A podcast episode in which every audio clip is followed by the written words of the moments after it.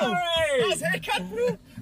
Welcome to this very crazy and special edition of the Carpool Honcho. My name's Dean Payne for the Crate Flexible Office Space. I'm Rory from the marketing guys. And our Carpool Honcho guest, who you will get to see underneath his wig sooner or later, is Martin Aberg Yeah. from APAS. It's a company that specializes in setting your business up in Hong Kong. This is gonna be awesome. It's gonna be fun. Hey, Martin, tell me something. What song embarrasses the heck out of your two girls? There's lots, but Bohemian Rhapsody, Queen, absolutely kicks butt. Thunderbolts and lightning, very, very frightening. Galileo, Galileo. Nobody loves me. He's just a poor boy from a poor family, sparing his life from the society. Mamma mia, Mamma mia. for me, for me.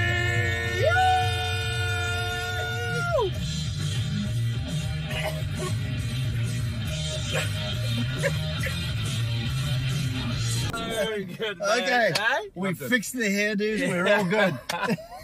Should we go for a drive, boys? Yeah, should. Let's go for a drive. So, Martin, tell us a little bit more about who you are, mate. Well, I was uh, Safa born, Cape Town boy. Huh? Um, left left South Africa in uh, 1986 or seven. Was faced by two years conscript military back then.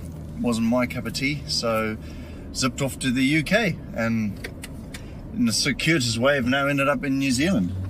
Wow. God's own. Hey, there you go, mate. God's own.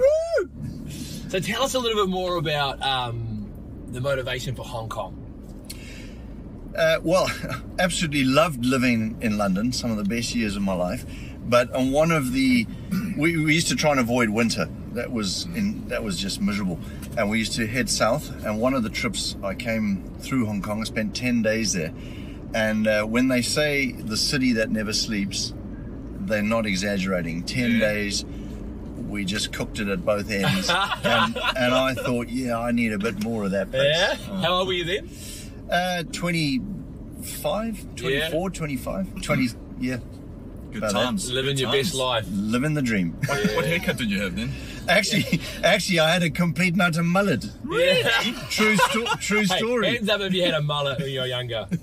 Yeah, boys! Had a mullet, boys! Yeah. So tell us a bit about what Hong Kong did for you personally and also business-wise. Um, well, I'll, I'll tell the story that I often tell of, of when I first rolled into Hong Kong. I was literally a backpacker. Had a thousand pounds sterling in travelers checks. Remember those? Yeah. Those No. Yeah. uh, in my Yeah. pocket, and um, turned up there. And 15 years later, I finally left to come to New Zealand, and had a wife, two daughters, 40 foot container of crap. Owned my own business and still pretty much only had a thousand pounds in my pocket. So, That's called business, right? Right. Well, it, it is absolutely about business, and, and and it fundamentally changed my personality and my character. I turned up in Hong Kong. I'm, I'm an engineer, a land surveyor by by trade. Oh, wow. I was uh, introvert, shy. We'd go to networking events, and I had a mate there at the time, Frank Room, and he'd walk up to people and say, "Frank, don't think we've had the pleasure yet. And he'd just introduced himself. And I thought he was absolutely mad. I thought it was the most embarrassing thing anyone could Yeah, do. yeah, And and now it's all about network. And Hong Kong is all about the people Mm. you meet all the time. And it fundamentally changed my character. So Hong Kong rubbed off on you. It changed you fundamentally. It saying. completely changed me. It it it made me understand that you know, they, they talk about the youth of today are going to probably have to pivot their career path up to five, six times because the world is moving so rapidly.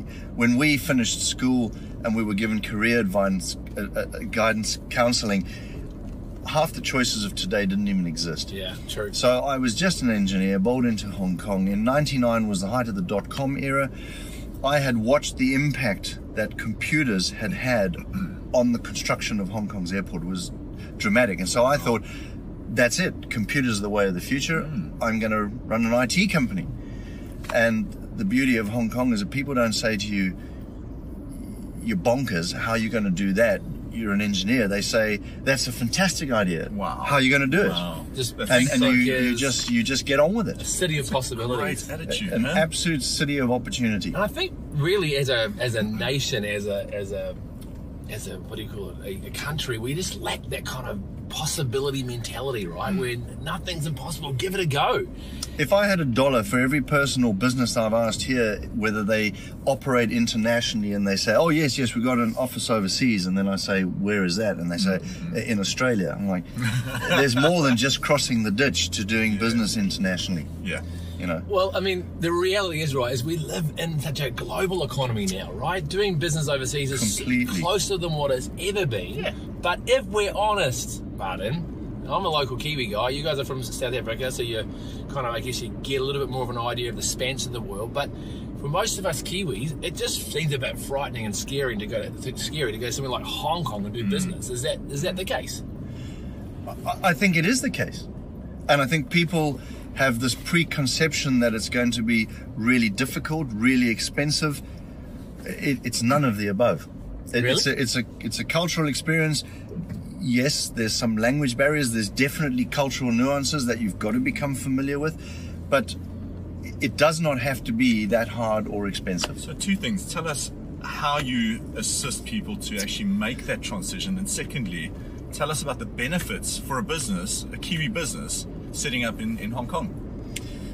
So, like setting up any new business, your your first fundamental is to establish the legal entity there. So you you've got to get the company started. Uh, then uh, one of the subtleties of Hong Kong is that most people rent their office space; they don't own it. So every couple of years, you're likely to move.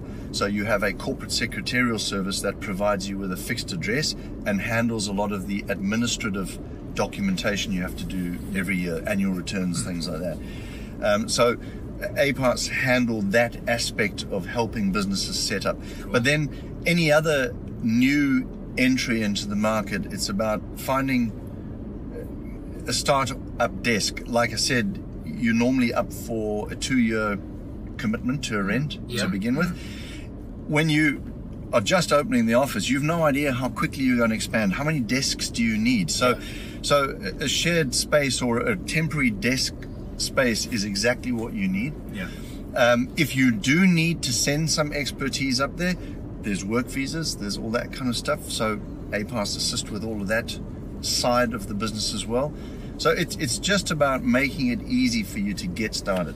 Okay, so it's not that hard to do, is what you're really trying It's to not say. that You've hard a and it's not that expensive. Yeah. And there's a great company called APAS that can help you. That's you Yeah. guys. Yep. What are some of the benefits? Why would I bother? Well, so we sort of become accustomed to reasonably high taxes here in New Zealand. One of the obvious benefits to Hong Kong, especially at the moment with post-COVID stimulus packages, the government there are um, offering SMEs or any business their first three million Hong Kong dollars. So we're talking six hundred thousand Kiwi of profit Profit. is only taxed at eight percent.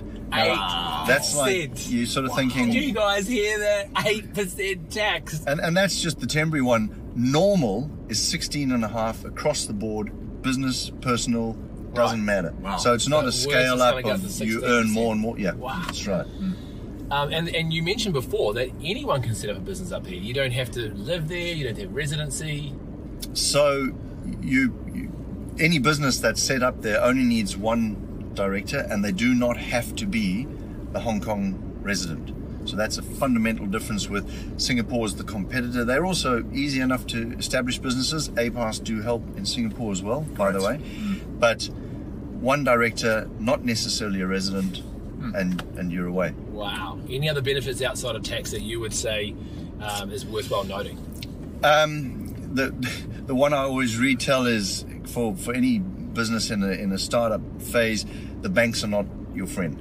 You know, um, umbrellas when the sun's shining, and uh, and and Hong Kong's no exception. The banks are not your friend, but there's a lot of them. Right. So you can you can approach a few, you can set them off against each other, you can hold more than one bank account. So that's it's just a simple thing, but it's an advantage. So, so let's just get real here. It, it can't be every business that would make it in Hong Kong? There has to be certain Kiwi businesses that would thrive. Can you give us a rundown of, of what that looks like?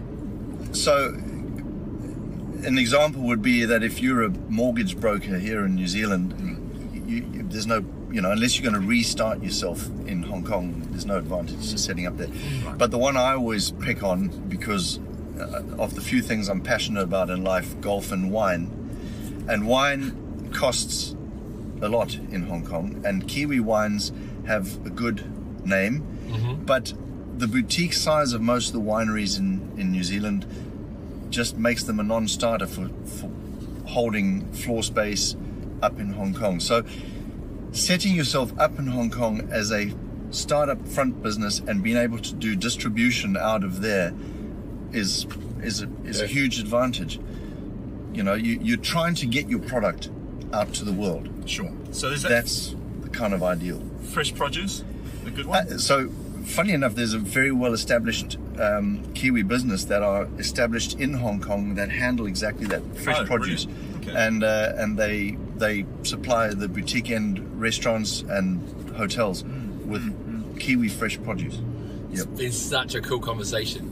Now, of course, Hong Kong, for many of us, you know, we, we might not for the big concrete jungle with the bright lights and the busyness of the city, but we also know about the Hong Kong Sevens, mate, eh? Yeah. Uh, got a take on that event, have you?